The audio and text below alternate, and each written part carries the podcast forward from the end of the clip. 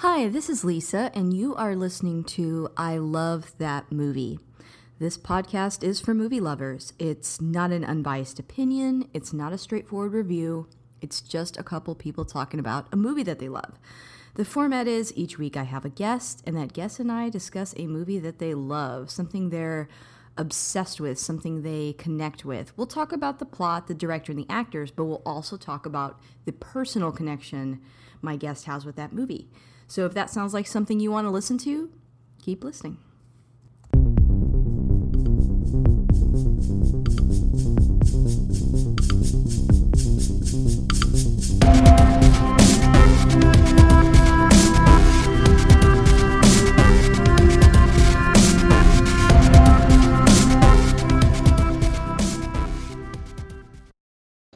Hi, this is Lisa, and I have a new guest with me here today, and I think our first international guest ever. Uh, please welcome Stu. Hi there. Hi. um, and Stu, uh, if you wanted to introduce yourself really quick, just tell the audience a little bit about you. Uh, I'm Stuart Little, and as you can tell from my accent, I am Scottish, uh, specifically from Glasgow. Uh, I am also a podcaster in my own right. Uh, I do... Uh, a wrestling podcast on the Flocast Network, which is w w w dot flocast dot net, and I specifically uh, do a show called N X T Titans, uh, which covers the weekly W W E developmental brand N X T. Um, and uh, yeah, and uh, you know, I'm a big movie lover, and I yeah, I've been a big fan of this show ever since been, I've been put on it by, I believe it was Scott from the from uh, the Suicide Squadcast when he was on, mm-hmm, uh, when mm-hmm. he promoted his one of his guest spots, and uh, yeah, I'm really, uh, really glad to be here. Uh, so thank you for that. Oh yes, dude. I'm so glad we uh, connected. You know, just because we are in different time zones, it makes it a little bit tough for us to make sure yes. that we're on the same page. So I'm so glad you worked with me on that, and thanks for being patient and persistent. and That's okay. uh, yeah, and I really appreciate it. Well, um, what movie are we discussing today? Uh, we're going to be discussing the, the nineteen eighties cult fantasy action uh, thriller. Well, it was a thriller, but uh, Highlander.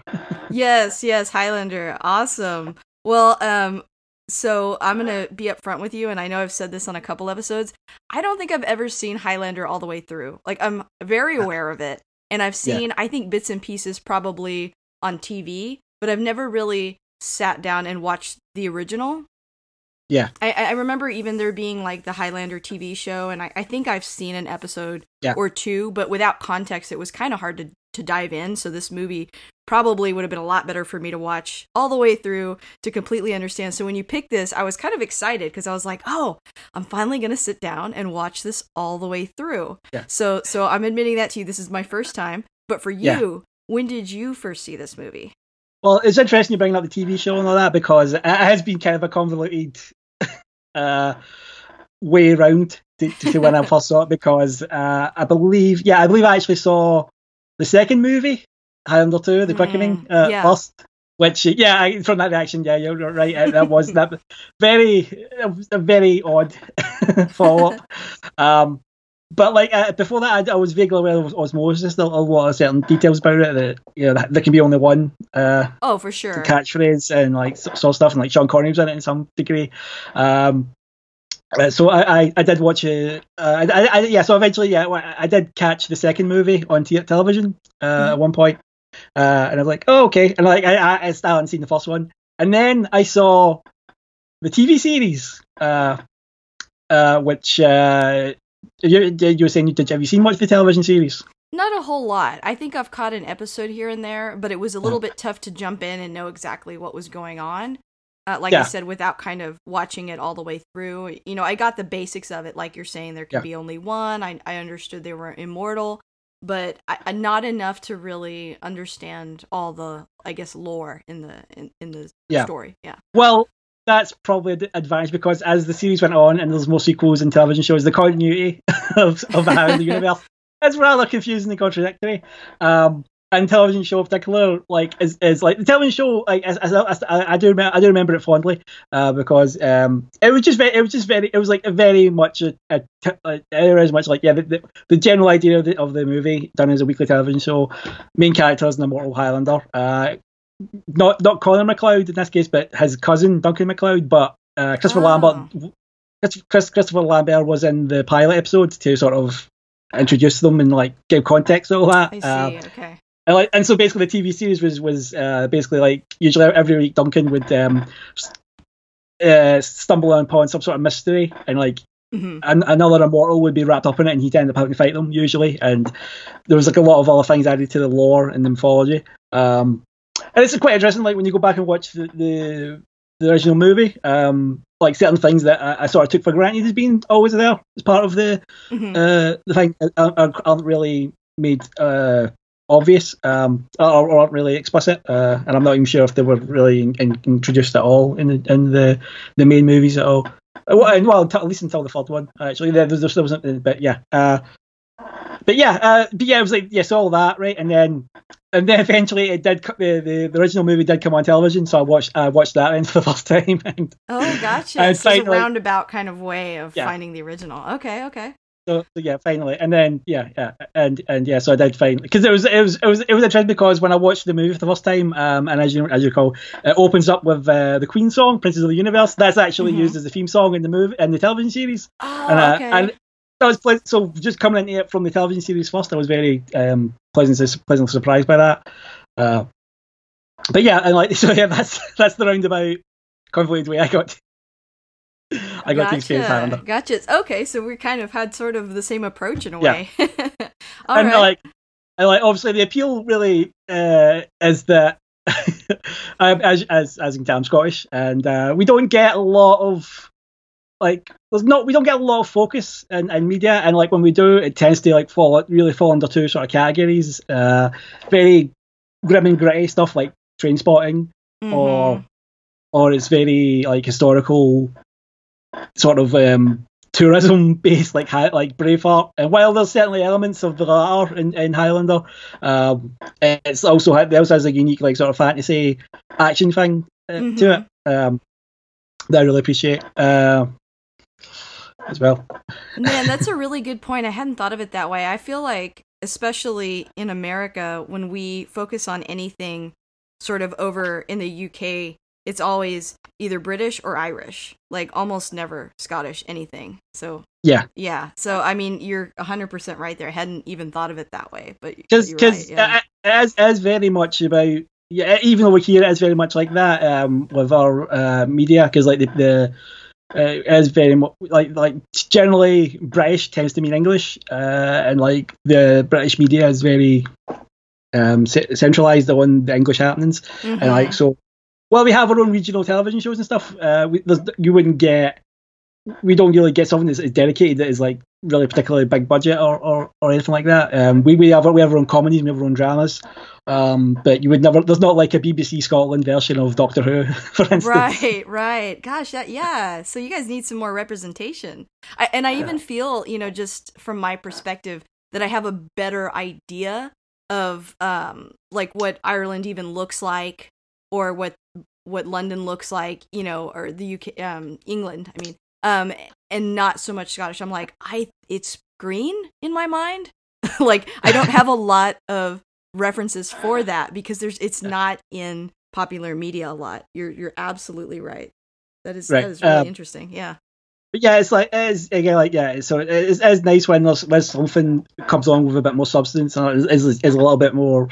Uh, varying than just uh, here's oh it's like some sort of sp- some sort of like cash in on Braveheart or some sort of right. like depressing more modern too thing. Like you're yeah. saying I mean you know representing a little bit more you know you guys now and not so much yeah. as historical yeah. characters yeah yeah though, though are you are you, are you aware of the television show Outlander? Uh you know what I that's a show that I've been really wanting to sit down and see. But I haven't watched an episode yet. No, there's so many that, shows that I'm trying to catch up on. It's it's hard. That's another good thing because it's it is rooted. A lot of it, its story is rooted in um, Scottish Highland clan stuff and the, the, the Jacobite rebellion and, mm-hmm. and things like that. But it, it's also it's also a fan, a fantasy drama, time traveling uh, period. There's a lot of different genres mixed into that show, and it covers a lot of different eras. Uh, and it's a really good show. Uh, and like, I've actually learned a lot about like some Scottish history through that. Oh, wow, um, cool. As well, from through Outlander, through Outlander. But it's also quite funny that watching Outlander, there's, uh, and like watching Highlander, you then realise that there's certain, uh, there's like certain strange par- parallels beyond just the names having something uh-huh. similar. Like, for instance, um, in, in Outlander, the, the concerns with the the, the clan Fraser, and and oh, really? Highlander, and Highlander though, in the battle scene in Highlander, they're actually fighting the Fraser clan. So yeah, yeah. As a, as an Outlander fan, I was like, oh, it's funny. Yeah, I noticed that when I was watching, because I watched uh, Highlander. By the way, I want to mention to you guys is the original movie is free on Amazon Prime right now. I found out, so I, I went and looked at that, and it was suggesting things to me, and one of the things it suggested was was Outlander. So yeah. so I, I I thought there must be some connection either by genre or maybe more. It sounds like a little bit more. So I will. I'm yeah. I'm going to check that out then. It's, That's really cool. Yeah, yeah. yeah the pre- the premise of Outlander is a nineteen forties. Uh, I, I can't remember if she was a nurse or a, or a battle medic, but she she comes back from the war, and her and her uh, husband they, they were both served in the war, but in different positions. Um, and they try to get back together. They try, they try to like refine their the, the relationship uh, by going on a second honeymoon in the Highlands. Mm-hmm. But while they are, the wife, uh, the main character, uh, Claire, Claire, she. Um, gets magically tra- tra- transported back in time two hundred years to the seventeen hundreds Scotland, and she meets another she meets uh, she gets she basically gets involved in, in a whole lot of, a whole big conflict at that, at that time, and uh, we'll try to get back, and it extrapolates quite wildly from, from that as, as the seasons go on, but it's, it's a good show and really very good. Okay, I need to check it out. I need to check it out. Okay, well, um, for uh, Highlander, I think the next thing I'm going to do is go ahead and just read the synopsis really quick. Yes. Um, and then we'll kind of dive in from there. All right, so Highlander nineteen eighty-six. Uh, when the mystical Russell Nash kills a man in a sword fight in a New York City parking lot, he leaves a sliver of an ancient weapon lodged in a car in the process. After brilliant forensic specialist Brenda Wyatt recovers evidence of the mysterious weapon, she and her partner, Lieutenant Frank Morin, embark on an investigation of Nash that will land them in the middle of a dangerous, centuries-old feud between powerful immortals. Yeah, I mean, yeah. I mean, it's it, it kind of puts a little bit, it kind of buries the lead a little bit. It makes it sound like more of like a police procedural, like, yeah. like trying to discover this. But uh, that is that is accurate. Yeah, it's accurate. But no matter what, the synopsis never really captures yeah. the movie very yeah. well. We're we're gonna dive into that next. Um, yeah. I, I do have a couple quick facts I'm gonna share, and if you want to throw in like one or two, and then we'll kind of yeah. go through. I know it, it's sort of. When we do the the quick facts, it kind of can bleed into some of the other areas as well, so we'll kind of, you know, yeah. run through those. But um, the first quick fact that I had was the filmmakers were shocked to find out, after signing a contract for Christopher Lambert to play Connor MacLeod, uh, that he spoke absolutely no English. And I yes, thought that he's... was interesting. I, I picked up on it. Not having seen the movie before, when I was watching it, it, it seemed odd to me, or like sometimes his delivery, I thought you could kind of tell there was either a disconnect or he was struggling with it. So when I read yeah. that, I was like, okay, that makes sense. I I had that thought the whole movie. He didn't sound Scottish, you know, to yeah. me. So, yeah. Um, do you, you mean you mean even in the flashbacks or, or like in the, the present day? Because the present the, it actually makes sense for the present day that his character would have a very uh, difficult to... to pin down accent. Yeah, I agree with that. Yeah, yeah, I agree with that. I just I just felt that... I, and, and I know they worked on the accent with him to kind of come up with yeah. that, um, because yeah, right, you're correct. Um, if he's from, you know, a long time ago, he's not going to sound like someone uh, from the area that he was in modern day or anything. Uh, well, uh, I just mean ahead. The fact he's he's went he's he's, he's went and lived in different places all for like centuries, so That's he's probably true, picked yeah. up a lot of different things bleeding into his accent mm-hmm. as well. So because yeah, he, he, oh, it's addressed. Sorry, sorry. It's a, it's a, as addressed like when he's asked like. Uh, where are you from? And says lots of places, and that's I think that's their way of hand waving it a little bit. Uh, it's quite sure. a clever one, yeah, for sure. And, and I think too, but it seemed like I know they kind of worked on crafting what it was going to sound like, and but I think it sounds a little bit authentic, right? Like I feel yeah. that you can kind of pick up on that the actor is not either yeah. um, that he's like not American, that he's not yeah. Scottish, that something else. So I I thought that was interesting when I read that part. Uh, yeah. The the other quick fact I had was that, uh, you know, Queen originally intended to record only one song for the film, but after reviewing the footage from the movie, they were inspired to write more. Um, the band members each had a favorite scene and composed songs specifically for them. Uh, Brian May wrote Who Wants to Live Forever during the cab ride after seeing the film, and Roger Taylor used the line, It's a Kind of Magic, as the basis for the end title song. Yes. Yeah, and I did not realize that. I think I actually didn't realize that Queen was tied so closely to this movie in general, so that was that was really yeah. interesting. Uh, did Did you watch the uh, music video for Princes of the Universe? Oh, no, I like didn't. I, I watched uh, oh. some behind-the-scenes footage, some clips, and I can send some of those to you as well, but I, I did uh, not see that. I'm going to have to go look at that now. It's very funny because they're, they're actually playing at the Silver Cups Um, oh, gotcha. place from the climax, is, is, and uh, Christopher Lambert appears in it. Mm-hmm. And there's at one point, he's him and Freddie Mercury have a have a brief uh, duel where he pro- he go he's like he's like he's up with his sword, and uh, Freddie blocks it with his microphone stand. Oh, gotcha. I'm gonna have to go back and see that for sure. Yeah. Um, yeah. So so that's pretty much all I had for my quick facts. Did you have like a quick fact you wanted to uh, yeah. jump in? Sure. And, and, Yeah, I was interested to find that uh, the original name of the script was The Dark Knight. Yeah, I thought that was funny too. I was like, oh, well, that's. I'm I'm kind of glad they changed it to High- Highlander. uh, yeah, yeah. yeah. Um, but it makes sense. I, was, I mean, it does fit the oh, title yeah. too. And uh, another fact that you'll probably find ridiculous is that Sean Connery apparently actually had a voice coach. For his oh, for his for for him being for his non-existent Spanish accent. I know, it's like okay, well, it didn't. I don't know if it was effective because I didn't pick up on a Spanish accent. But um, I mean, I guess they kind of they kind of hand waved that too by saying, well, he's also Egyptian, or don't they mention that too in the movie? He was yeah, yeah, he, was, yeah. he, he was originally Egyptian and mm-hmm. adopted a Spanish uh, alias later on. Um, but uh, also, funny thing is that in, uh, the movie uh, is introduced with uh, him doing a voiceover. Over, uh, talking about Immortals, and uh, he's got an echo. And I was reading that apparently the reason it's got an echo is that he recorded it in in, uh, in the bathroom of his Spanish villa. I heard that too. That's so funny. And the studio went with that because they, they weren't they couldn't they didn't pick up on that being when they when they heard the audio. Yeah, they heard it like over the phone, so they, they yeah. didn't know there was like a big echo. But yeah. hey, you but know it what? It's yeah, it's ambiance. It's fine. It's fine.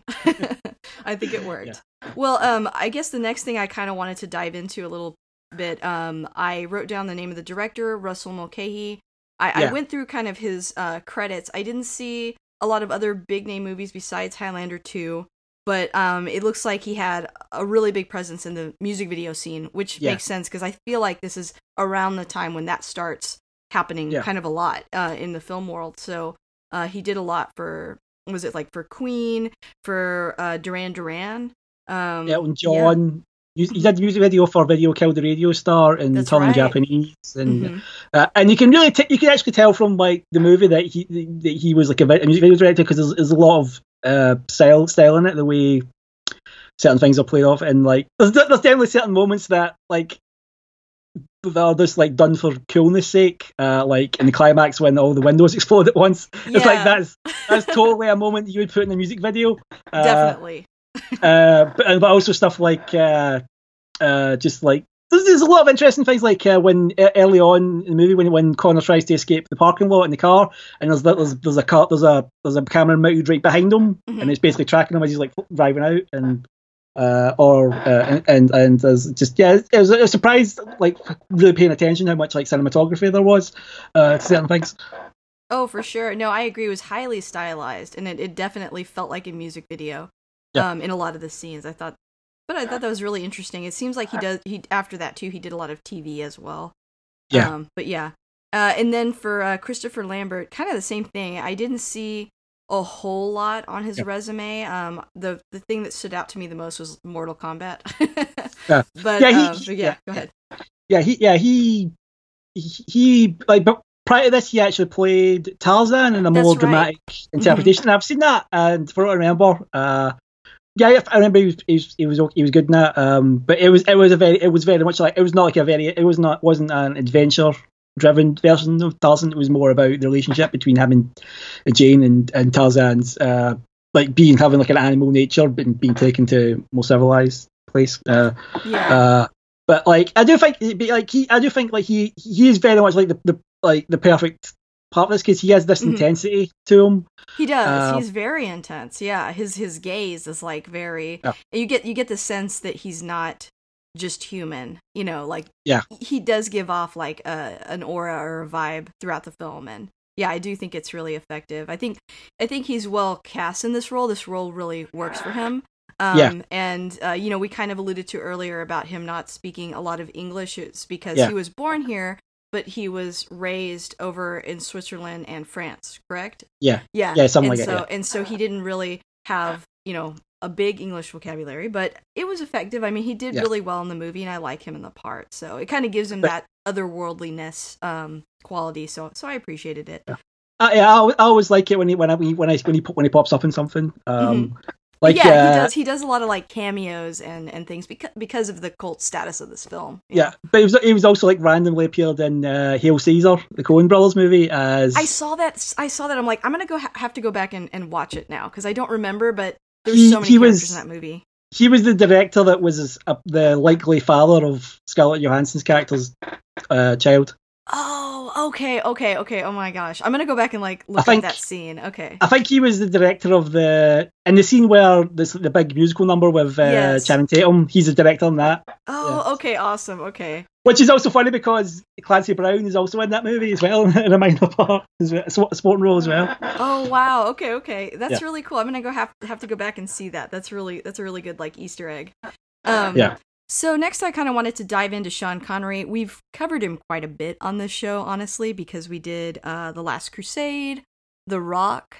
We haven't done one of his Bond films yet, but I feel like we will. He's yeah. just a guy that's, you know, big in cinema and was on the scene, just had a long career. Um, and I think he's I think he's great in this movie. Um, I really, really like his character. Yeah, I mean, uh, certain problematic aspects of of the, the background, the character aside, yeah. Uh, yeah, yeah, yeah. That's true. It, it's, it's very strange, like, because it seems obviously that they, they, they cast him because we're making a movie with certain, with a certain Scottish-centric uh, story, but so they obviously wanted to get the most famous Scottish actor in the world, but then they have to play a character that has no connection to Scotland. Yeah, that uh, is weird, and and it's kind of like if you hire Sean Connery, you're getting Sean Connery. I mean, yes. You're not getting anyone else. So so it's like, why hire him and then have the character be Spanish? I don't know. but yeah. but you kind of just go with it. And that aside, you can enjoy it. Yeah. yeah. Well, um, I was thinking next we could kind of go, go through the plot a little bit. I know you kind of wanted to, yeah. to go through it chronologically. We kind of talked about that before we started recording, just because there's so many flashbacks in this movie. And, you know, certain aspects of it yeah. are kind of important to go and focus on it that way. So so why don't you go ahead and start? Um, we can start about uh, talking about the opening scene. Just your thoughts yeah. on that.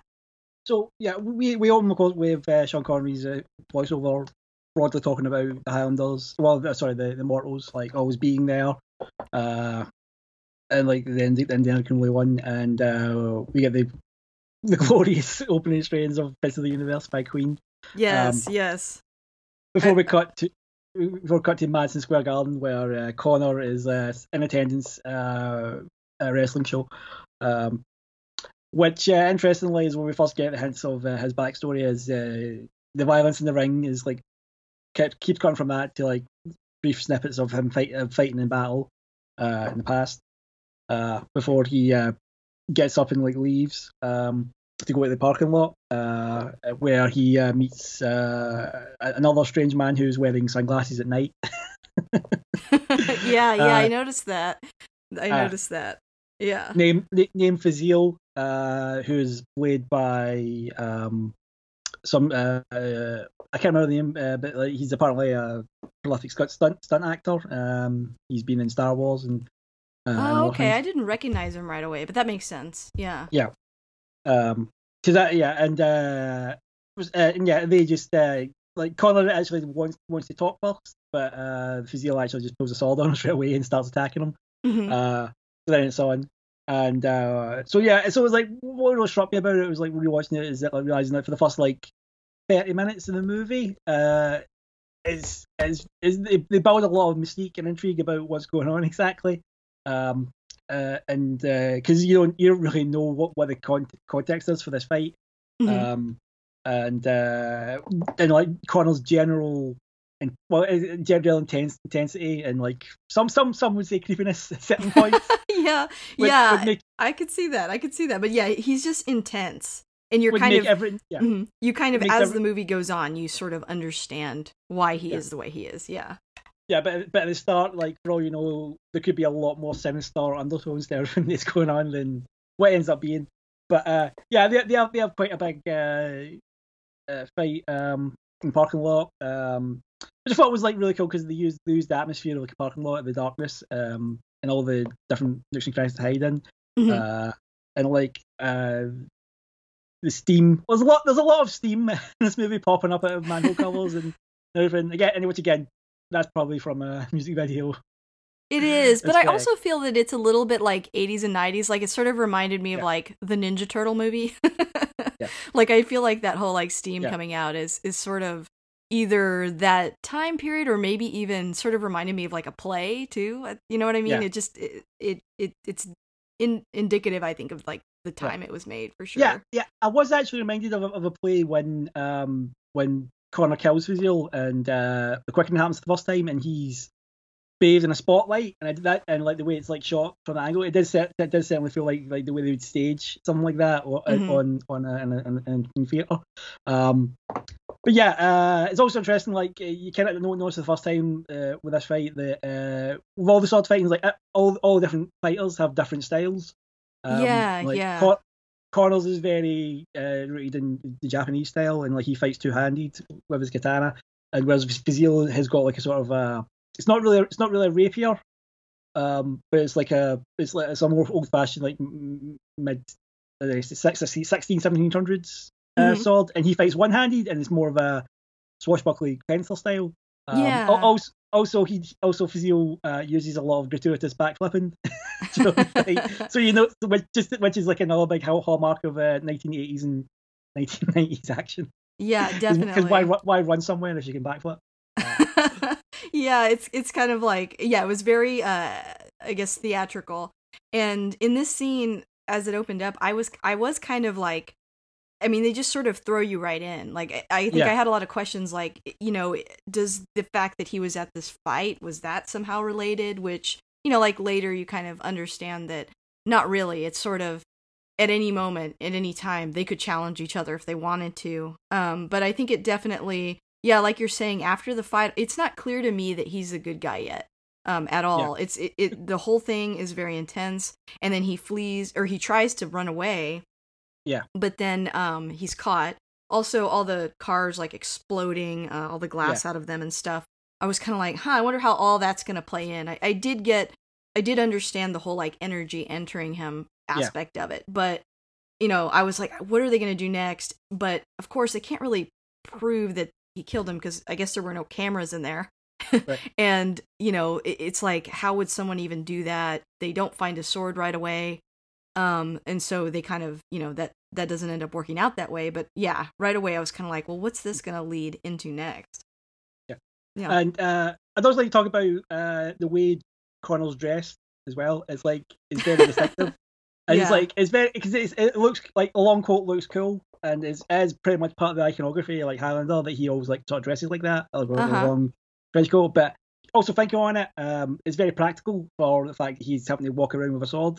That's the, true. The, the, That's like, true. And like you notice as well later on that when Kurgan Kurgan doesn't walk about with a big long jacket, so when he has to take his sword around, he actually has to deconstruct it and put it inside a case and then put it together. Before he yeah, can use it. Seems inconvenient if you have to yeah. uh, spur of the moment do a battle. yeah, yeah, but uh, yeah, but yeah, like yeah, but yeah, but, but back to like like Connor's like yeah, the, the the ambiguousness of what's going on is like Connor didn't like when Connor showed up, he didn't actually want to go straight to the fight, and he was basically defending himself. Mm-hmm. But then once he disarms Fasil.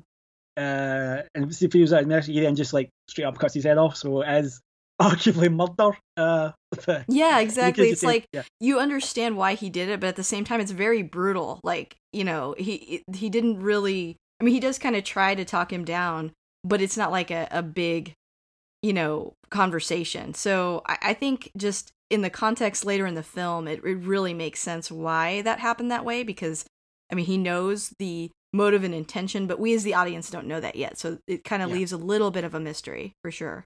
Yeah, yeah.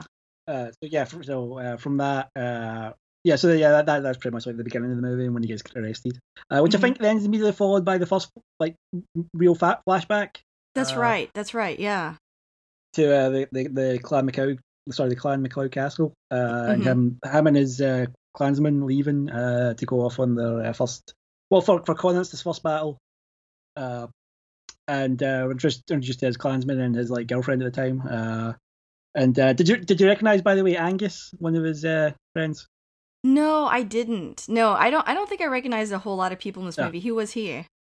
Uh, he well, well, Angus is the one who later on like helps him get out of the village alive, right? Oh, uh, but he, okay. That, that's that's James Cosmo, who he's in a lot of like Scottish stuff. He's he was in he was in he played a similar role in Braveheart. Mm-hmm. Um, uh, he's also Lord Commander Mormont in Game of Thrones. Oh, um, okay. Oh, oh, Mormont. And, oh, oh my gosh. Okay, okay, okay. And and uh, he was Renton's dad in Trainspotting. Man, I need to go back and, and, and revisit that then. And he was I, also... Braveheart especially. I don't think I've seen Braveheart in like ten years, but but I saw Trainspotting, you know, this past year, yeah. but I did not recognize him. Oh my gosh, yeah. that's so and cool. He, yeah. And he was, of course, in Wonder Woman last year, playing the, the general right. that Diana gives the business to. yeah, yeah. Oh my gosh, that's awesome. Well, you yeah, know what? So, I'm glad um, he's yeah. working. He's still working. so it's just, yeah, it's just like if, if something's Scottish, then good chances are that he's in it. And like, yeah, because we did, we did film in Scotland, of course, and uh, mm-hmm. that's that was a real castle. Yeah. And such, uh, so wow. That was cool. Man, I would love to go to Scotland. That would be so cool. I would love to see all yeah. those all those places. Um, but yeah, and it's in like the fifteenth century. Um, yeah. Uh, when they're having this this battle at the time. Um, yeah. I didn't realize it was his first, but I guess they do say that it's like his first yeah. time going out into battle. Okay. Okay. And he's yeah. just, and at this point, we just know that he's in a clan and that they're yeah. in a battle. We don't know much more than that. Yeah. Yeah. Yeah. I guess the Fraser clan. And we, we see the first battle, and uh, it's also when we first introduced to uh, the Kurgan, uh, played by right. uh, Clancy Brown, who's uh, a, pro- a prolific that guy actor, uh, but also like uh, really well known for his voice work. Um, oh, okay. He he was uh he was uh, sh- uh Lex Luthor uh, in the D C animated universe. Really? Oh wow. Yeah. Okay, and that's really was, cool. I think he's I think he voices a character in, in SpongeBob SquarePants. and he was uh, also in like Thor Ragnarok. He was the voice of Surtur, uh, oh. the big red big demon and that. So yeah. So yeah, he's uh and like of course uh, we also also you also might know him from uh, playing the big the the vicious guard from Shawshank Redemption. Gotcha. Well. So kind of like a character actor. Yeah. Yeah. Okay. Okay. Oh. Very cool. And uh, yeah, we should we talk a little bit about Clancy Brown in this movie. sure. Because I think yeah, he's like an amazing like he's really goes goes for it playing mm-hmm. this utterly despicable, sadistic. Uh, yes, he's so incredibly evil, and but there's something like fun about it. And later on, yeah, he, we'll get into he, some of the scenes yeah. later. But it's like he's definitely a bad guy you love to hate. I mean, he's like yeah. pure evil. He's he's larger than life. I think he did a really really good job with that, especially since Connor, as we've talked about before, he's a little bit more like his performance is a little more subtle. Um, he's yeah. very intense. He's very serious, and then Kurgan is like pretty much the opposite of that.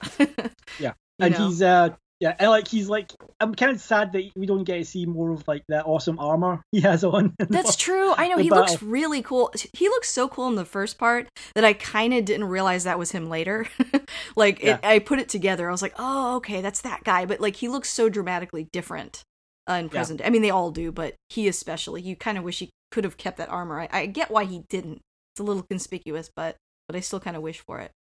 but yeah, it's it's a, it's a cool sort of plot point that. Uh, mm-hmm. Kurgan was there at Connor's beginning, and he's basically right. been trying to hunt, hunting them for these centuries. And mm-hmm. uh, Connor's got reason to like really want to get him, uh, kill him at the end. But yeah, um, and like as as it like again when, when he actually shows up in the present day, uh, before they've like finished fully fin- before they've finished fully explaining all the, the backstory, it's like it adds more to the intrigue when he shows up. Because I, I do think that like to some degree, what, what goes on with him in the present day is inspired by Terminator. Because like sure, both the way yeah. the way he looks and like. That whole stuff with the with the hotel, the motel stuff seems very much inspired by all the, the motel stuff from Terminator, and like the, the it does. Like, intimidation and like even, even like he's leaving the place and it's like dun dun dun dun on soundtrack. yeah, it definitely does. I, I I'll admit I wasn't thinking about that necessarily when I was watching it, but when I, when I went back and read about it, I was like, oh yeah, I, I heard there there was some like criticisms it was too similar, but I don't think so. I think it definitely calls back to it, and it does. Sort of mirror it, but not. I mean, the movie's so different that I think yeah. it's different enough. it's just, it, it makes revisiting that kind of fun, not necessarily yeah. just like copying it, I think. Yeah. Yeah. So, so yeah. So obviously we get this whole thing in the movie where it introduces the, the whole fact that Connor's like a murder suspect. Um, mm-hmm. And that's how Brenda comes into the uh, storyline, because she's a forensic specialist, but she's also a metallurgy expert, and she's fascinated by the um, the fragment she finds of his sword that mm-hmm. indicates that, uh, like, because she ages it and she finds out that it's been like the steel was folded like so many times, and like that's inconsistent with what is known about history of sword making. That she like she's really, that's that's funny, right? she's she's only really following Connor because uh, she wants to find out about the sword, not because she's like trying to discover if this guy's a serial killer. I know she's not she's uh her priorities are focused on swords. yeah and yeah and uh we also have like uh, not as much not in, in movies much as like um you expect is like uh, Alan North is the detective uh looking investigating the the murders. um And uh, when I think about it as well, like notice as well, like that that whole plot strand is really uh, completely unresolved at the end of the movie as well, because he's appeared in a few scenes, and it's really just some some it just does feel like exposition. Uh, it does, yeah. Right, but uh, I think it's also fun in the fact that Alan North's this. Uh, they get a little bit of comedy out of the fact that Alan North's just like he's not, and he's really not. He really can't be bothered with all the fantasticalness of it. He just thinks it's some wacko, and he's trying to discover what's going on. Um, mm-hmm. And like yeah, and you have the stuff where they, they go and, and interview the gun nut later on in the movie, and he apparently tells them about the, the quickening witness, and they're just like, eh, whatever. See you. Yeah, I know. They're like, oh, you're crazy. We don't have to take this yeah. seriously. Goodbye. Yeah, yeah definitely. Yeah.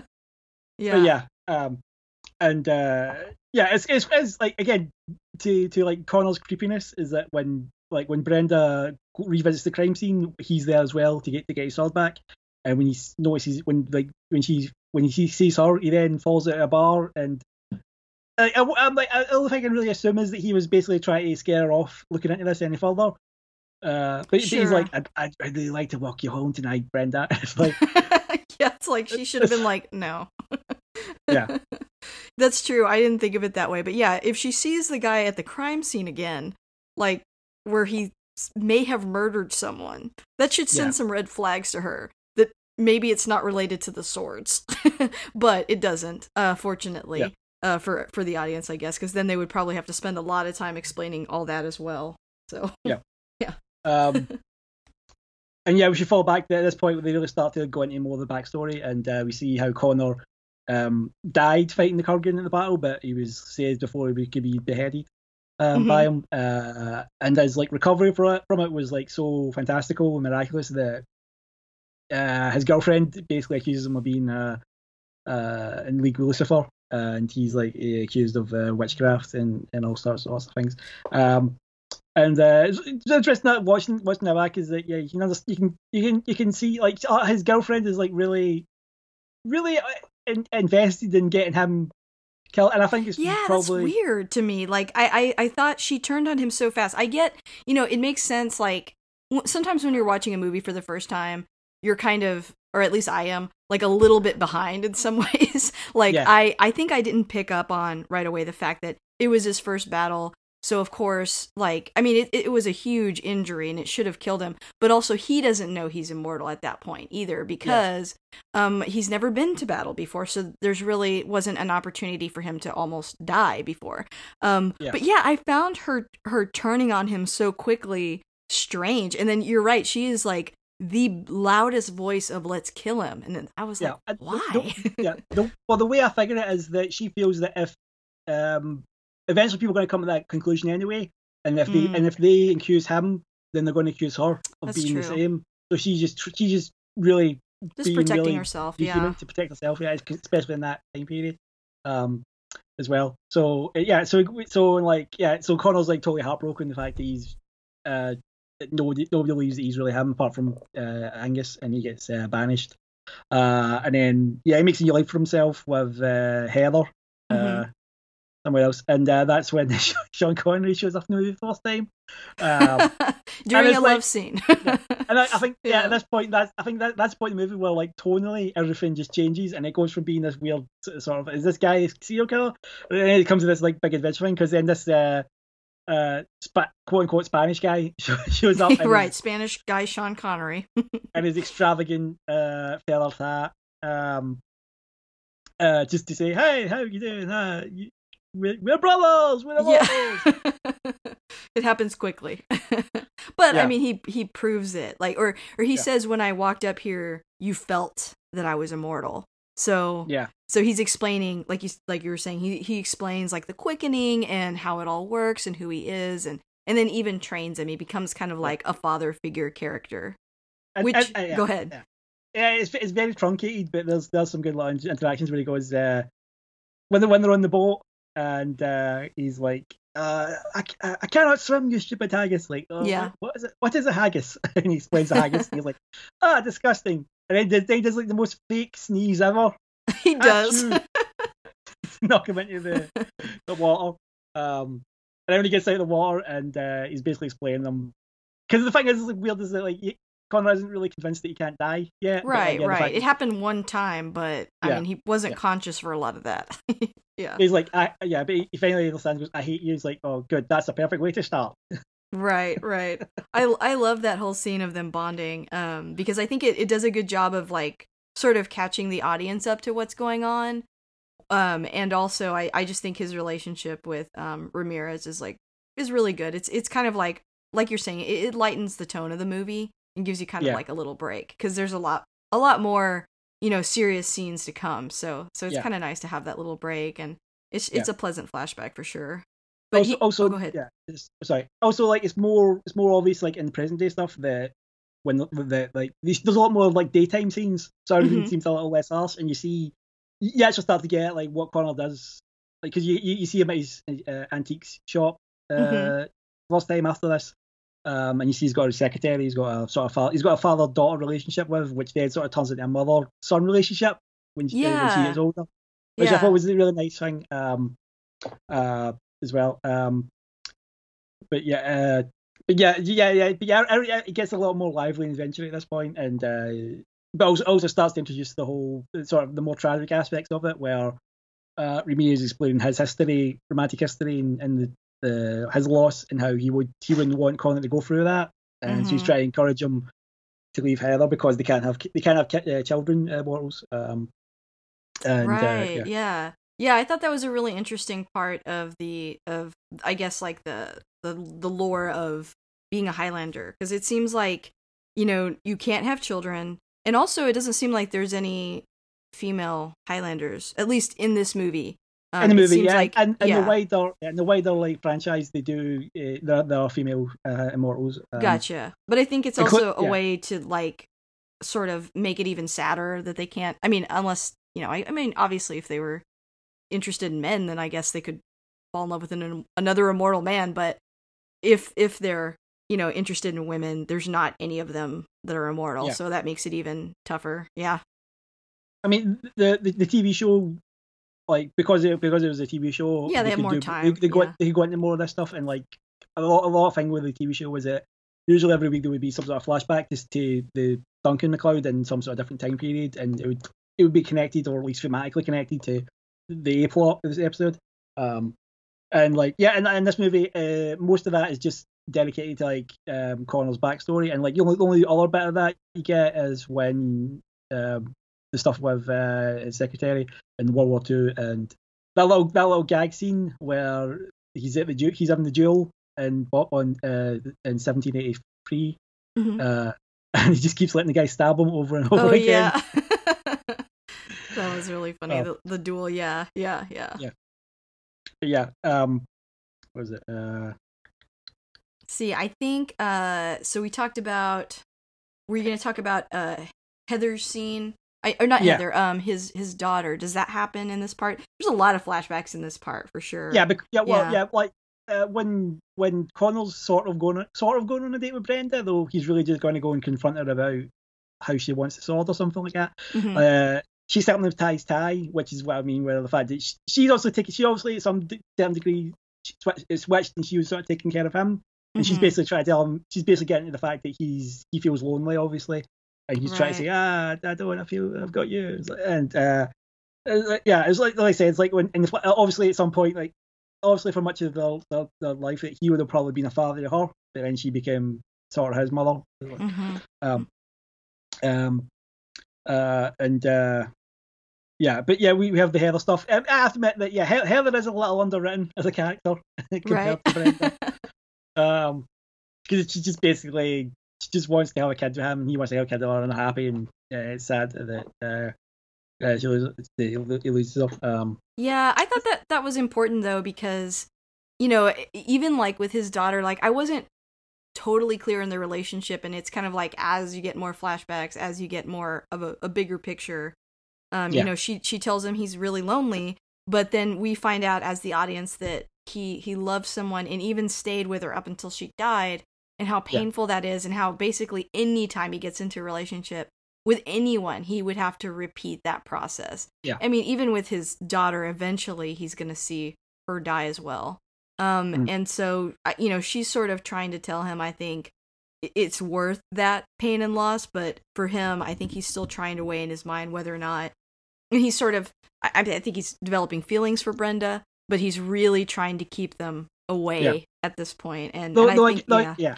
Yeah, yeah. Though, though again, I do think the whole the whole thing with Brenda is like I'm I'm not entirely sure where the attraction comes from because from her aspect, when, for her side, when, definitely not, but from him, when, I guess.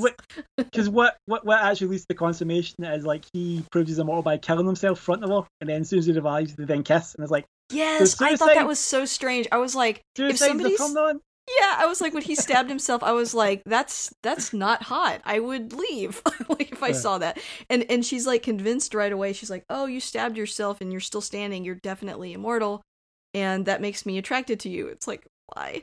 But um but yeah, I think it's like one of those things where it's everything's happening kind of quickly, and so you're kind of just going with it. But yeah, from a realistic standpoint, I'm not sure she would she would necessarily be interested. Yeah. She may need um... more time to process.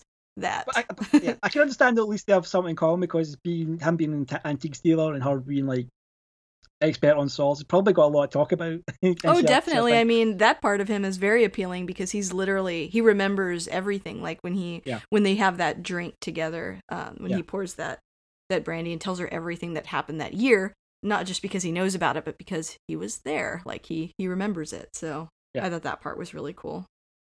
Yeah.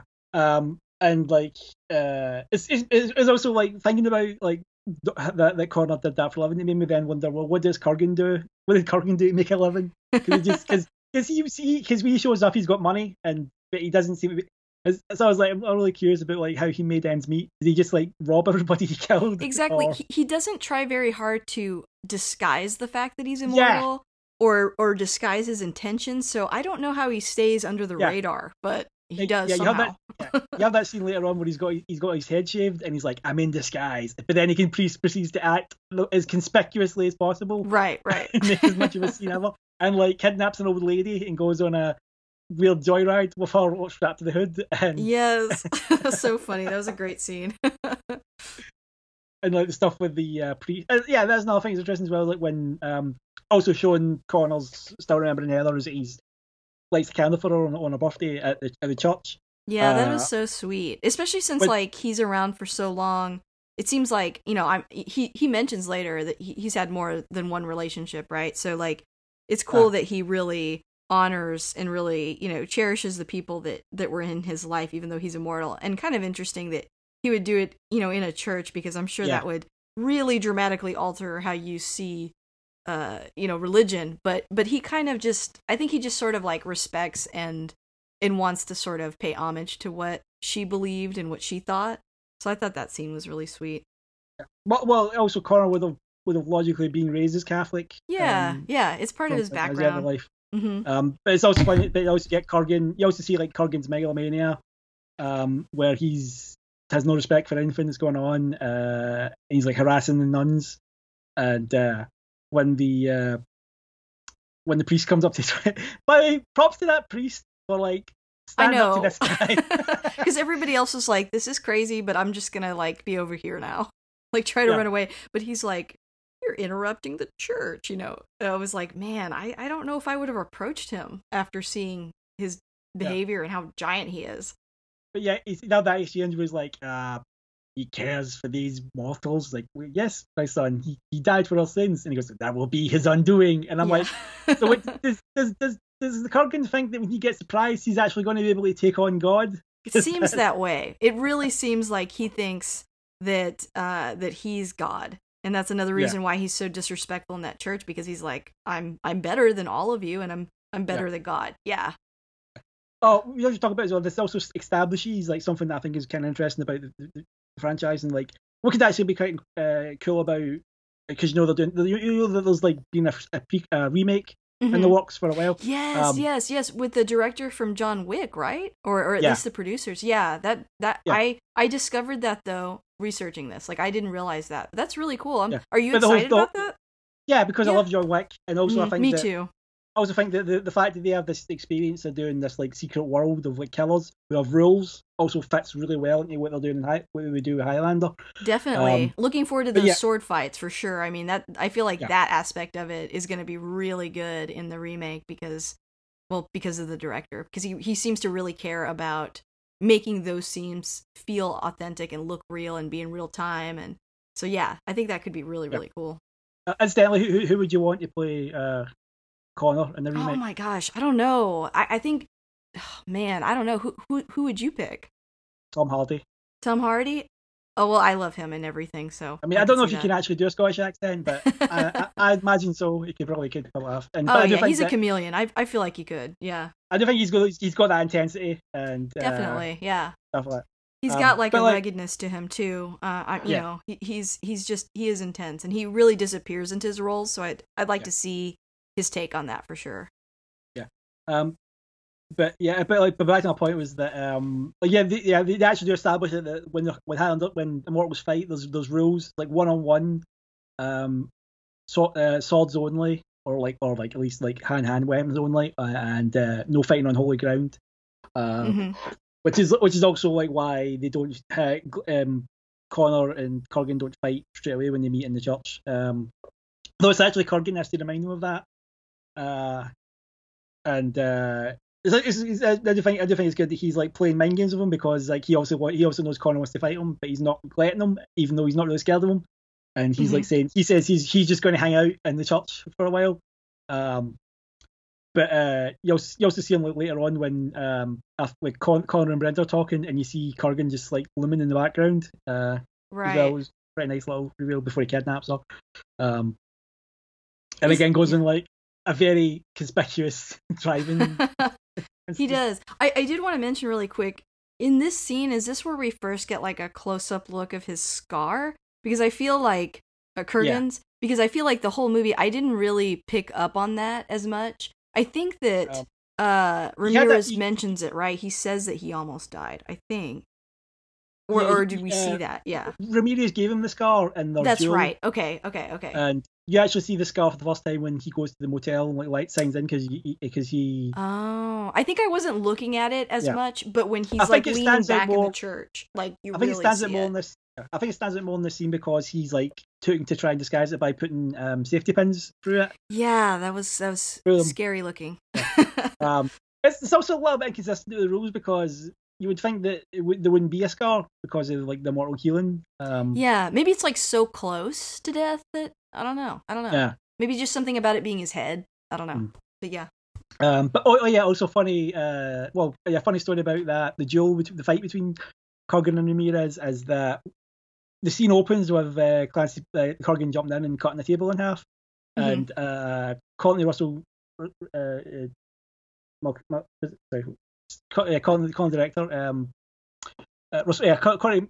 O'Cally, uh, when he came in, he accidentally hurt it with the flat end of the sword, which made a bit of it break off, and like a shard went right over Connery's head, and uh, Connery almost walked from the movie at that point. And well, because Clancy... I don't think we mentioned it yet, but the actor has trouble seeing, right? Like things are oh, blurry to him. Yeah, I, I read that he has oh. like a condition. Uh, let me look it up, but continue the story. I'll look it up while you're doing that. Oh. Uh, but yeah, but apparently yeah, yeah, Connery like uh, called a meeting and, Cl- and Clancy Brown apologised, saying, I'm sorry, I was just really nervous because it's, it's Sean Connery. Yeah, and, for sure. Uh, I mean, that's really intimidating. And then to like almost cut him is like yeah. like the worst possible yeah. thing that could happen. And Connery said, was apparently gracious about it, but then said, uh, but maybe we'll use my uh, stunt double more. Right. That might be a good idea anyway. Well, I'm going to try to find this fact, but I think that I read that uh, that Christopher Lambert like has blurry vision and struggles with... Oh, Christopher with... Lambert does? Yeah, okay. yeah. Oh, oh, were you talking about... Oh, that's right. You were talking about Kurgan. I'm sorry. For some reason, it, I, I was thinking of Connor, but it's it's uh, between him and Kurgan, the, the fight that you're yeah. talking about. Yeah. Okay, cool. Yeah. Yeah, um, but yeah, like, uh, yeah, also, yeah, also, also the fact that um, they also talk about the quickening. Um, I can't remember. Did, did they actually say that when the when when when when mortal uh, when the mortal kills another in this movie that they actually absorbed all the power and experiences that that, that person has? Mm, I don't remember him saying that. I thought it was just yeah. their powers, but their experiences then, too is like that's a cool concept. I I didn't realize yeah. that. In the wider franchise, there was a thing where um, they would get all the knowledge as well, and like mm. it's, well, that it's makes sense because you're getting all their power. Like it would be nice to have the know-how with that. Yeah, it's, it's sort of the basis in the third movie for how the villain has powers because um, he kills a sorcerer, and he and then after he immediately does that because the sorcerer was, was immortal, the quickening gave him the sorcerer's knowledge of magic, so he's mm. he, so he has magic, and that's nothing. I I think it'd be cool to do with the remake. Is that like. Uh, he'll uh, if uh, if when Connor kills someone, uh, he'll get, he'll maybe gain a new skill that he didn't have before because that person knew it. Right. Um, yeah, I really like uh, that. I, I I don't know. I'd I'd have to go back and like rewatch it, but I don't remember him saying that.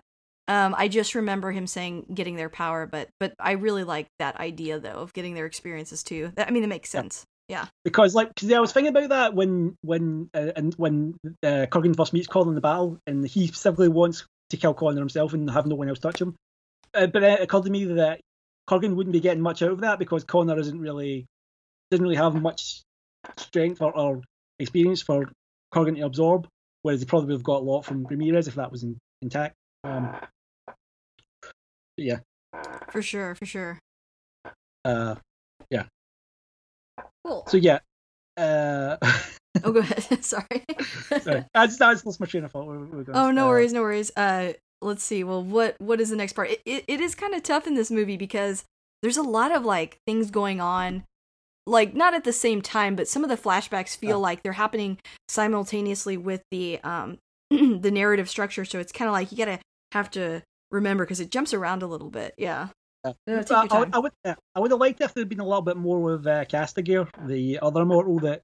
Uh, shows up for the Gathering, who's been friends with uh, Connor for a while as well. Oh, the um, guy that he meets on the bridge, and he's like, "Oh, yeah. it's been you know how Seems many like hundred years, years or something." Yeah, it's been a hundred years. Yeah, right. Uh, yeah. yeah, yeah, that's true. You only see him quickly. I feel like his role is really for later on when he gets killed, for you to feel like you know he's losing everyone around him um, yeah. that that shares experience yeah. with him. But yeah, I do kind of wish we got to see him more. But that's also done to set up. The, the the comical flashback to the duel, which that's the, right. The thing is, to the duel. The yeah. thing is, it's, it's, it's it's treated like Kastagir was there, but he's not actually shown.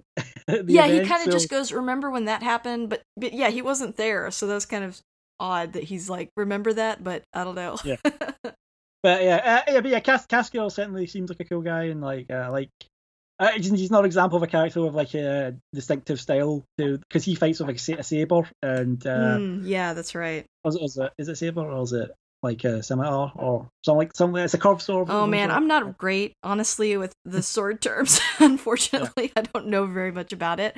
But yeah. uh, but it's interesting. Like I mean, even you telling me like they all had different styles and like I sort of picked up on that. But I feel like I'm yeah. gonna have to go back and really rewatch it and pay attention yeah. because I, I don't think I, I was clear on the different styles as much. But I, I like that. Yeah. yeah. But uh, yeah, and uh, yeah. So yeah, so I think it's also another way just to show. I think it just fleshes out the Mortal Kombat a little bit more. That it, that it's, mm-hmm. it's just there's there are more people involved in it. Um, yeah, uh, I had a question about the Gathering. Um, yeah. So so is the Gathering? That's not something that happens often. It was going to happen one time, right? And it's it happen- far it happens- in the future. Or go ahead.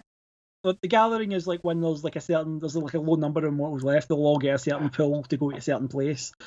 And that's where that's where the final sort of basically round of fights will go to determine the the, the final one. I see. Um, so so it they don't really get a date set for when this Gathering happens no. until there's a certain number of them left, and it just, just took that long for us it's to just get until, there. Yeah, it's just until people get get cut down that. And like I said, the, the sequels and T V series kind of complicated a little bit, because the sequels, the the the, the, the T V series like in, introduced these um like like wider things in the lore, like uh like Immortals could step out of the competition uh if they wanted to. Um, oh, okay. Like, like like there's like this whole there's this like really really old Immortal called Mephos, and he he stepped out of it, and he like. He arranged, he he's organised some sort of like holy ground where Immortals can just go, and like it's a sort of a sanctuary. We don't have to be involved in the fight, and like that somehow doesn't the contest, and that somehow doesn't uh, that somehow doesn't like affect them. And uh, it, there's a bit, there's a lot of continuity squab, quibbles with the, with the series, because especially with Duncan as well, because uh, I think presumably like Duncan coming out of uh, the, the events of the series happen after the events of the movie, mm-hmm. so it's a little, it's a little confusing like how he's still there. And also, like, uh, they'll just that, and like, also, like, Immortals can, can pop up at any time as well. Right. Um, and then let's not even get into the fact that, like, the second movie, like, went, like, went uh, Phantom Menace and, like, and, and, like, basically tried to give an explanation for what the prize was and what the origin was. And gotcha. It's, and it involves alien planets and reincarnation. Yes, I, I saw that in, uh, I was watching some, like, behind the, behind the scenes stuff, and they're like, oh, you know, you find out later they're aliens, and it's like, I, I think it's just one of those things where when yeah. um, the more that it goes on and like the more hands I think that touch it kind yeah. of changes um, oh, yeah, yeah. creative differences basically. So like when they do the remake, maybe they're going to kind of like rein all that back yeah. in and create oh, like a oh, new narrative. They, they, they not only like like completely ignored that in sequels and other things, but they also like uh, Mulcahy, because he directed the second one, but he says that like all the things that people hate about it are from shooting interference. He he put out like a, a renegade cut that took as much of that stuff out as possible. Right, uh, right. Yeah, yeah, I saw yeah. that. And I haven't seen the second one. Um, uh, so, so but I've just heard a memor- lot. yeah, it's got a very memorable scene where uh, Connor Ramirez uh, need to get into this place, so they just take the direct route of driving there at full pelt, and then they get shot like a hundred times, and then they wake up in the morgue like, well, that was easy. And then they, and it's, it's like it's like it's actually kind of like watching that scene. It's like it's it's incredibly violent because you just see lot dozens of bullet um what they called the uh uh uh the the the, the practical effect they do bullet things. Um, uh-huh. what's it called? Uh, oh, uh, dang! I can't remember what they're called. Um, webs. That sounds right. Yeah. Yeah, you, you see a lot of those popping off of them, and it's like it's like actually Sean Connery. And the scene, and I'm like, well, he's he was game for that. But, uh. Yeah, yeah, it's like a viol- It's violent to see like a star yeah. like that be shot a bunch of times. Yeah. Like also, Michael Ironside was the villain. He was at least entertaining as well, because yeah. he was just like he was a psycho metal alien overlord guy. Man, sounds like the but, second yeah. one's pretty different. yeah, because yeah, like it's set in the future, and like Connor used the, like the. the knowledge from from the gift to like uh, create a force field that protected the world from global warming. Oh my gosh. I'm gonna have to watch this. uh, yeah yeah uh, it's pretty bad, but it does entertaining things in it. yeah um, uh but yeah where, where were we? so uh yeah and yeah yeah so I think oh man okay so we were at yeah like man, Kurgan to... oh go ahead go ahead Yeah, Kurgan had killed Kastagir, and then he, ki- he kidnapped uh, Brenda. Um, and they have the final battle at the Silver Cup warehouse, uh, which is like a famous... It's a fairly well-known landmark in New, New York, isn't it? Um, I think so. I, I, I'm not super so, familiar well, with... Oh, it says the largest sense. television film production facility in New York, so I would say so. yeah. but yeah. But yeah. Yeah, it's a big... It's a big. Uh, it's basically a big warehouse when they fight in, and like they fight in front of the big Silver Cup sign. Um and uh yeah uh so we also get uh I think the first time we get Christopher Lambert's signature, like, signature chuckle, um yeah. which is which I think he's more well known for when he played Raiden in Mortal Kombat. Um yeah but and I see yeah like uh, before like the final sort of flurry of blows, he like blocks a sword fight and he goes hey, hey. What, what took you so long? It sounds like evil or creepy. Yeah. yeah yeah that's funny. Um but yeah uh and uh yeah he kills uh he kills Kurgan, which also has this like weird effect where Kurgan's eyes get they have a close-up on his face, and like they, they give him contact lenses where his eyes are all black, Yeah. Um, I'm not what that was about exactly. His, Maybe uh, just because he was like the most powerful one that he killed. I don't know. Yeah. Like, I, I actually wondered at one point in the movie when he said that he was in disguise and he shaved his head. I couldn't tell if, like, that was true or if, like, as he was gaining more and more power, it was weirdly hurting him somehow. Like, I wasn't sure. So even when this scene happened, I didn't really know if maybe that had something to do with it. Yeah. You know? I don't know. I don't know. Also, did but he have a tattoo like... on the left side of his head? Tunley, after he got shaved as well. That, that's what, that, that seemed to be the case as well. Ah, um, maybe so. I mean, maybe that goes back to the whole, like, you know, gaining other people's experiences and things. I don't know. Yeah. Um... I don't think so, but yeah, I think it was just like just because like, or maybe because it was already would... there, and it just yeah. grew. It just grew. But yeah, but yeah, um, and like also, I said, oh, go ahead. I'd go love ahead. to. I love to know. I, I just love to know a little bit more about what Kurgan did between then and now. That's true. That's true. I mean, and I mean, that, Connor that, wins in the end, and he doesn't. It doesn't change him physically. So yeah, you're probably yeah. right. Yeah. Um. But yeah, and like yeah, something something else we talk about as well about the fact that um. Something that's really sort of uh, cool about uh, fantasy movies from like this era uh, and earlier is that because it's like an era, because of an era there wasn't like a lot of C G I. Mm-hmm. Um, like they have to re- they have to really do a lot of practical stuff and actually like film in real locations, and uh, it gives this sort of dirt and grittiness feel to things uh, as well to what's yes. going on. Although uh, I think that in one of the scenes where there was like an explosion, do you see Connor on wires? Yeah, that, when, yeah. When he, there's like one gets, part I saw that really quick. when he when he when he wins the prize and yes, the final quickening. Yeah. yeah. Mm-hmm, mm-hmm. I wasn't I wasn't sure if that was because I was watching it in high definition for the last time. But, yeah, uh, I mean that could have been the case for me too. You know, because when maybe it's just more obvious there. But there's all yeah. sorts of movies that have like little goofs like that in them. So yeah, not a but big I, deal I, at all. I was thinking the fact that when he's when he's going for the prize and there's like all these I don't know specters and demons like swarming. Yeah, him and, like, I like, like I thought that, that looked like, really cool. Yeah. Like it's rotoscoped and it's rather than like C G I and like yeah uh, yeah uh, but yeah like, like so yeah like just that whole that whole era when when they do things like that. I mean obviously mm-hmm. yeah like budget being budget is limited, but there's a certain feeling of reality to it, like this and uh, Excalibur um uh-huh. by uh, by Bo- Borman was it uh, yeah like the, the, some similar similar yeah for sure. I mean they have to get creative when the budget is limited and when they yeah. don't have C G I like like you're mentioning, so. It's cool yeah. to see what they come up, what different directors come up with uh, artistically.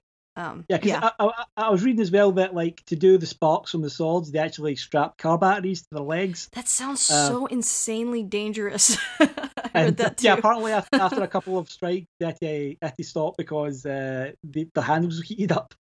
Well, yeah. I mean, it just sounds so dangerous. Like it, it really sounds yeah. like somebody could have been like zapped to death or something. Yeah, and and how and how when Ramirez is fighting Kurgan and the, the castle is like exploding and crumbling around them, like there was like they did like very simple things like that. Like there was like guys with fishing rods pulling on the scenery to make it fall fall off. Oh my gosh, it sounds so risky.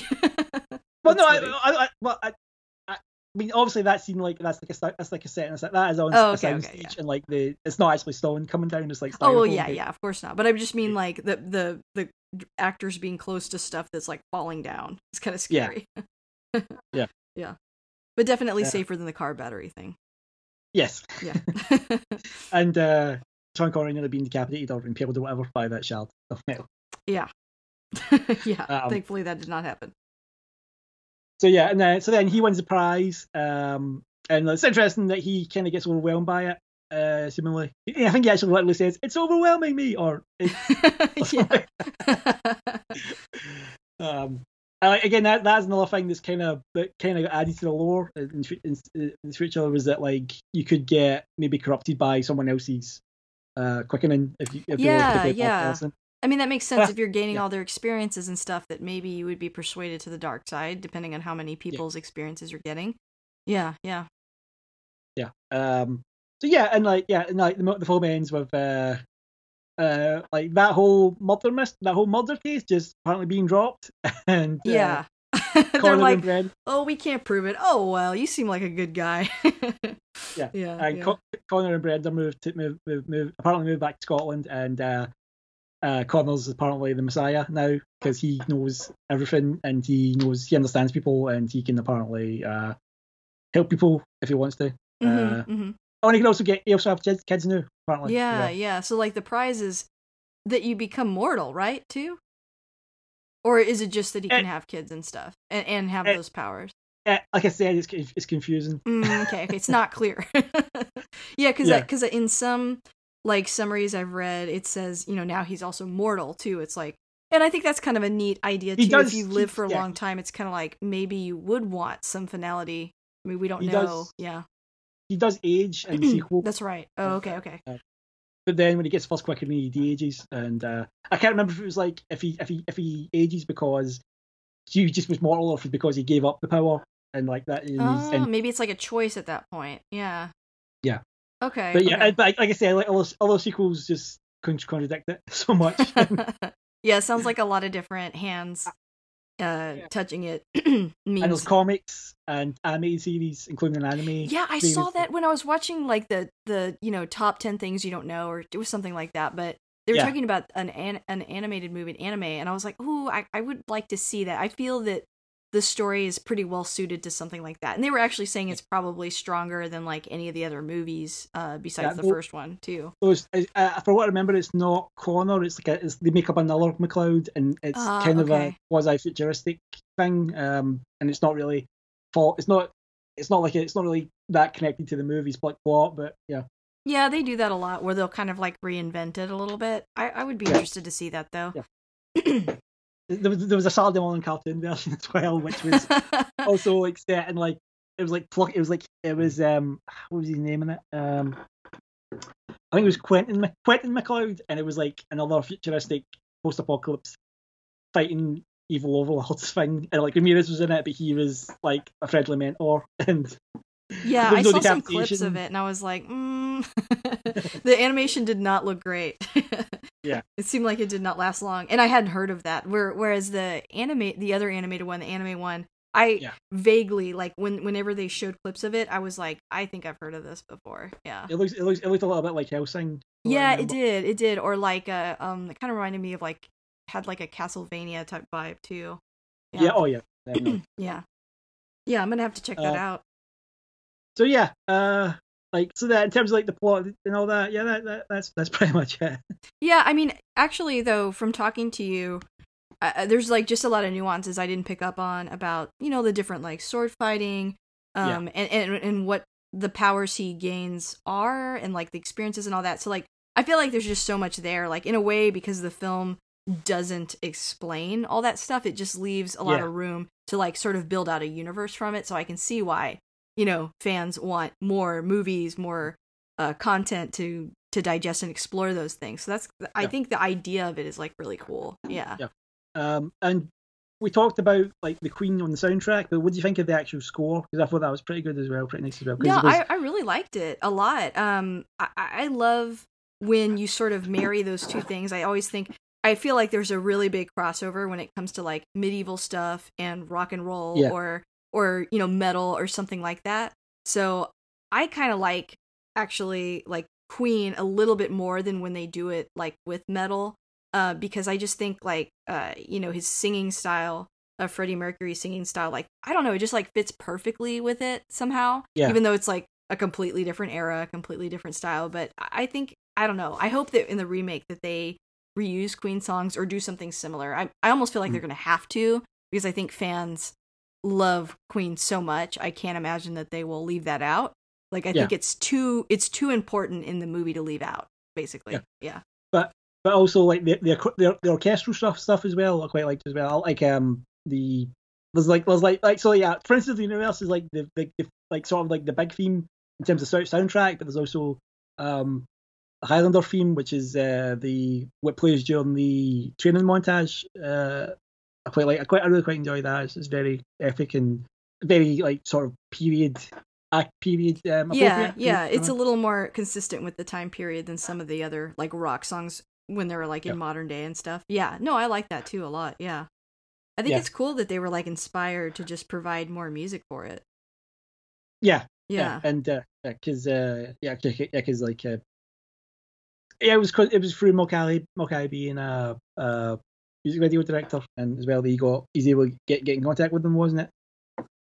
Um, hmm, I don't know.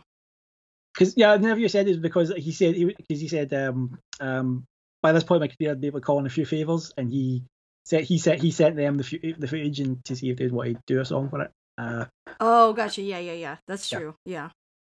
yeah. Um. Yeah. So. No.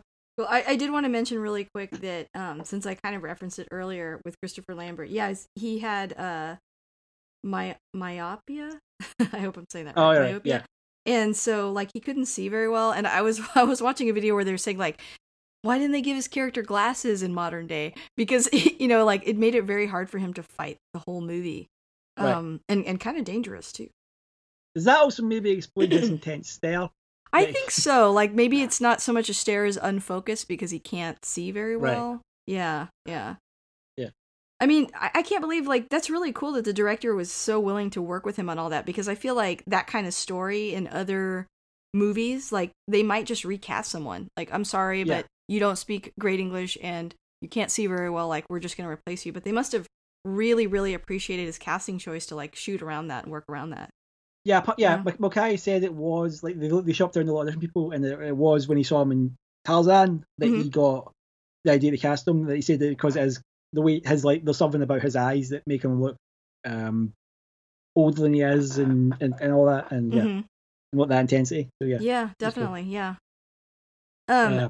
yeah. Uh, let's see. Did we cover anything? Anything else you kind of wanted to throw in there? Uh, let me see. No, no, pr- pretty much. Uh, Uh, I've written I wanted. Okay, um, cool. Well, um, then uh, let's go ahead and go on to our last couple of questions here. Um, I know we've talked about this movie a lot, and uh, I think I have a pretty good sense of your answer here. But but what keeps you coming back to this movie? Why do you think you've seen it so many times? Uh, it's just very cool. It is, isn't it?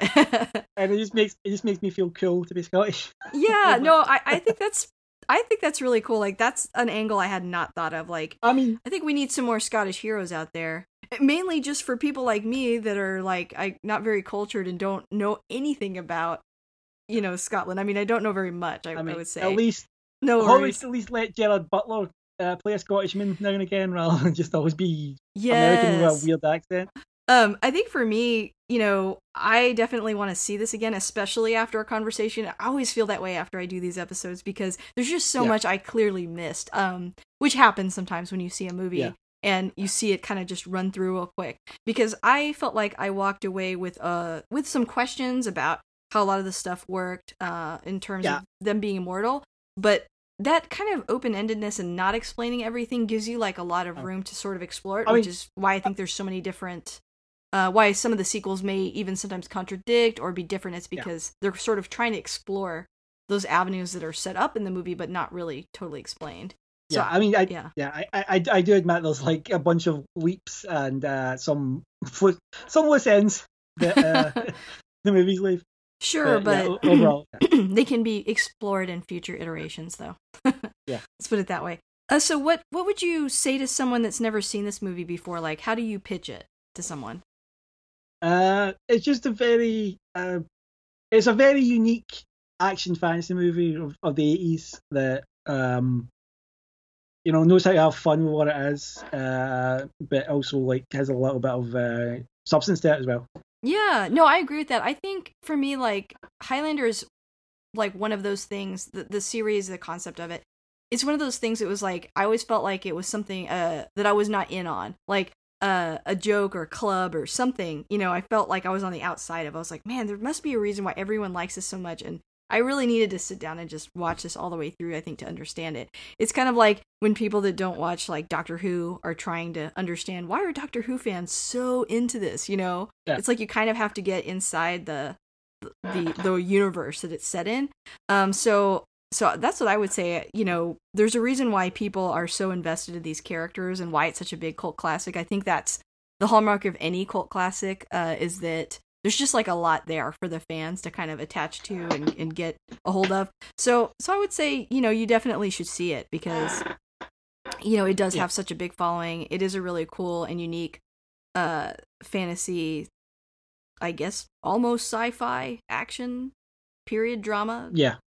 You know, it's got a I lot mean, going for a, on. For a movie, yeah, for a movie that's very cult, has actually been has like lasted for like thirty-two years. Yeah, yeah. I mean, it really it, has. It's like, following. Mm-hmm.